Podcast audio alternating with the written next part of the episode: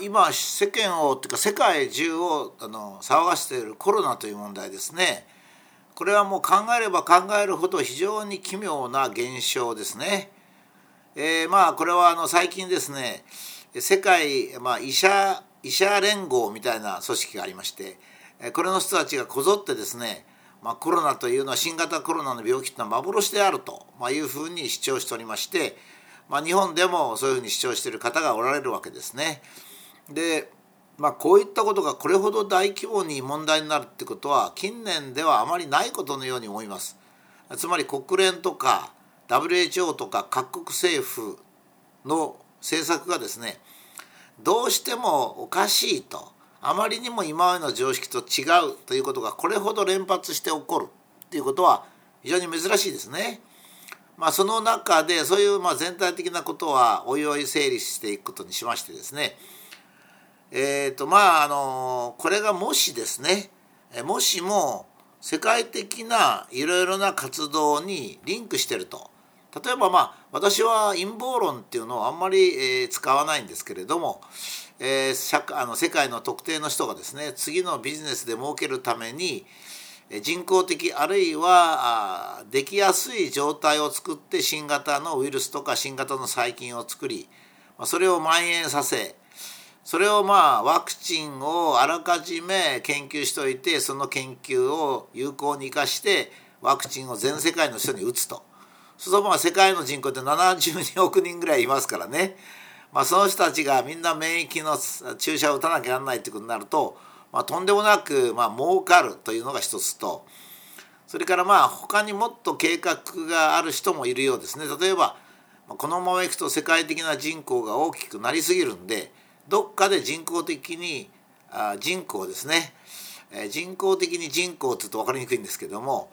えー、人の工夫で、えー、あまり増えすぎてる人の数をですね、まあ、減らさなきゃいけないというふうに固く信じてる人もいるようで、まあ、そのためにいろいろ仕掛けが必要だというふうに考えている方もおられるわけですね。もしもそういうことが行われてるとしますね今。今実はその去年の一昨年の11月の末に発生した中国の武漢のウイルスがですね本当に新型ウイルスとして怖いもんであり、えそれが全国全世界に流行りそれをどうしても今まではワクチンなんてほとんど使わなかったんですがワクチンを使って、えー、抑制すると、まあ、いうことが行われる。それが例えばもう毎年のように行われる。もしくは10年にいっぺんぐらいそういうことが起こるってことになるとですねまあ、人間社会っていうのは非常に大きく変わるわけですね。それでまあ日本においては大体推定されるインフルエンザの患者数っていうのは、まあ、人口が1億2,000万1億2,500万ぐらいに対して大体1年に2,000万人ぐらいかかるわけですから、まあ、6人に1人ぐらいがですねインフルエンザにかかるそれでもそれほど大騒ぎしなかったまあ、ワクチンも別に強制的に打つわけじゃないし自粛もないし、まあ、あの去年の2020年の状態と全然違うんですね。ところが2020年における新型コロナのかかった人、まあ、発症した人ですね PCR 検査で大体40万人なんですけども大体その半分ぐらいが発症しておりますからまあ20万人としますとね、えー、毎年のインフルエンザの100分の1の規模の病気なんですね。ところがその100倍の病気インフルエンザよりか、まあ、自粛だとかまあなんか知事がものすごく大きな顔して 人の権利を制約したりですねマスクしてないとはデパートに入れないとか飛行機に乗れないとかですねまあとんでもないことが行われてはいてそれが非常に大真面目なんですね。それで私がまあ最近私はこう我々年を取って50歳以上になってからこう世世の中に対して発信をしてるんですね。えー、日本は非常にこう表現の自由が尊ばれておりまして、まあ、私のように我々と普通の常識と違うことを言う人でもですね長らく地上波に出させていただいたりですね本を書いたりネットなんかはもちろん自由自在に書いてたんですがこの去年のですねその新型コロナの問題が起きて、まあ、それからアメリカ大統領の選挙の問題もあったんですがなんかこう発言が自由にならなくなっちゃったんですね。まず第一に非常に面白いのはですね講演会はまだあるんですが、えー、地上波はもう絶対にですねコロナに批判的な人はもうだ、まあ、絶対に出さないんですね。絶対に出さない。こういうことが起こったのもですね非常に珍しいですね。それからもちろんその野党がですね、まあ、普通は野党っていうのはこういう時には政府がそんな強圧的なことやってるけど別にマスクなんて意味がないんだとかいうふうに言うのがさなんですが逆なんですね。えー、ノーウイルスとかノーコロナとか言ってますけどもともと、えウイルスはですね人間と共存しておりますから、まあ、人間の体っていうのはですね体の半分が自分の親親からもらった遺伝子で残りの半分は、人間の体の中に住む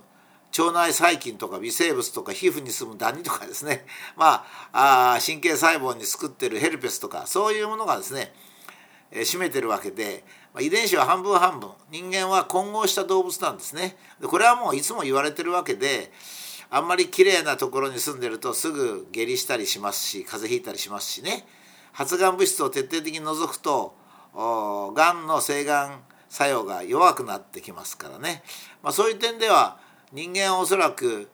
ノーコロナなんていう状態は作るとですねもう大変なことになっちゃって でもなんかちょっと別のものが来るとすぐ死んでしまうっていう全滅するっていうそういう危機に陥れられるんですが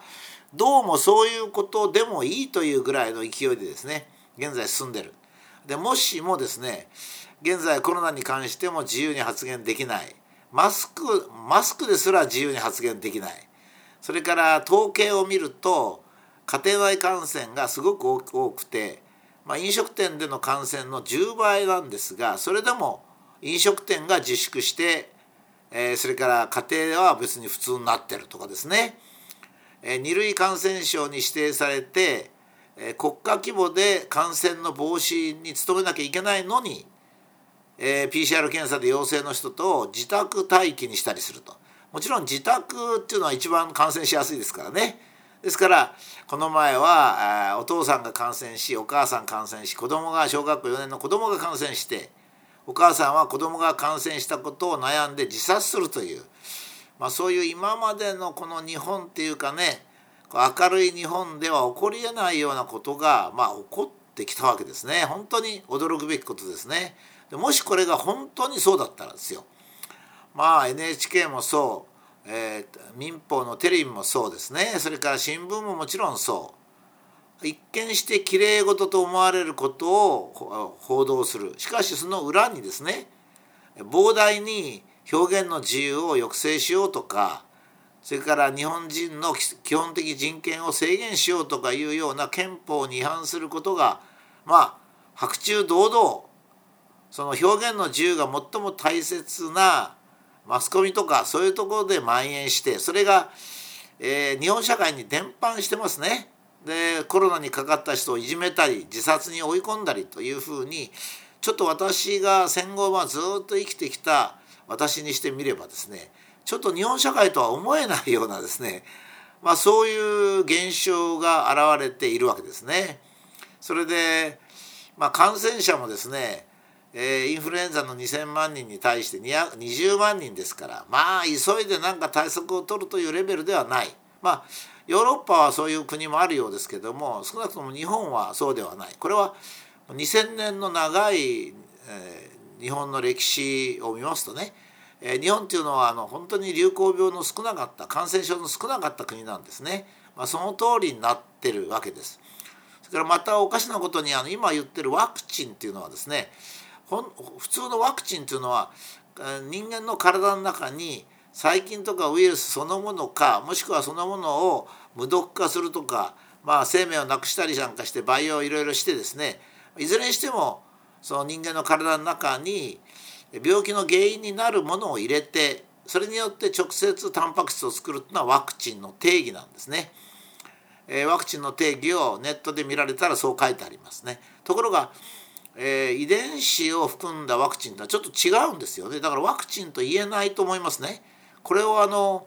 まあ、NHK をはじめとしたテレビとか新聞がワクチンと言ってるのはなぜかっていうことですこれもちょっと変ですよね。ワクチンじゃないものをワクチンと言ってる新薬ですよ新薬をワクチンと言ってるわけですね。ただワクチンということによって新薬に必要とされる審査がだいぶなくなりますからね例えば、えー、動物実験もあまりしなくていいとそれから長期毒性もしなくていいとそうすると現在今から皆さんが打とうとしているワクチンを打ったらですねワクチンと称するものを打ったら、まあ、5年後にワクチン打った人が全部なくあの命がなくなるかもしれませんが、まあ、長期毒性やってませんからねですからまああそうだかということになるんですがそれを政府単位で決めようとしてるということが本当にいいのかと、まあ、いうことになりますね。だからそういうことがあの、まあ、素人の人がですね恐れてそういうこと言ってんなら別ですけどまあ世界医師連盟っていうのは割と有名な先生お医者さんたちが集団でですね、えー、危ないと言ってるようなことをですね全く耳を貸さずに政策にしたり強制力を持たせたりすると、まあ、事実航空会社なんか何の権利があるのか知りませんが、えー、マスクをしてない人は乗せないと。それで本当かなと思って計算してみたらマスクしてる人の方が感染しやすいということが分かったりしますからね。でこういうふうにマスクをしてる人の方が感染しやすいのにマスクをしてないと民間の航空会社に乗れないとかあそれから飲食店よりか家庭の方が感染率が高いのに家庭で食事をしろとかっつったまあ非常に科学を無視した、まあ、中性的なっていうかですね中世ヨーロッパ的な迷信の国のようにやるそれでその方やその表現の自由を奪って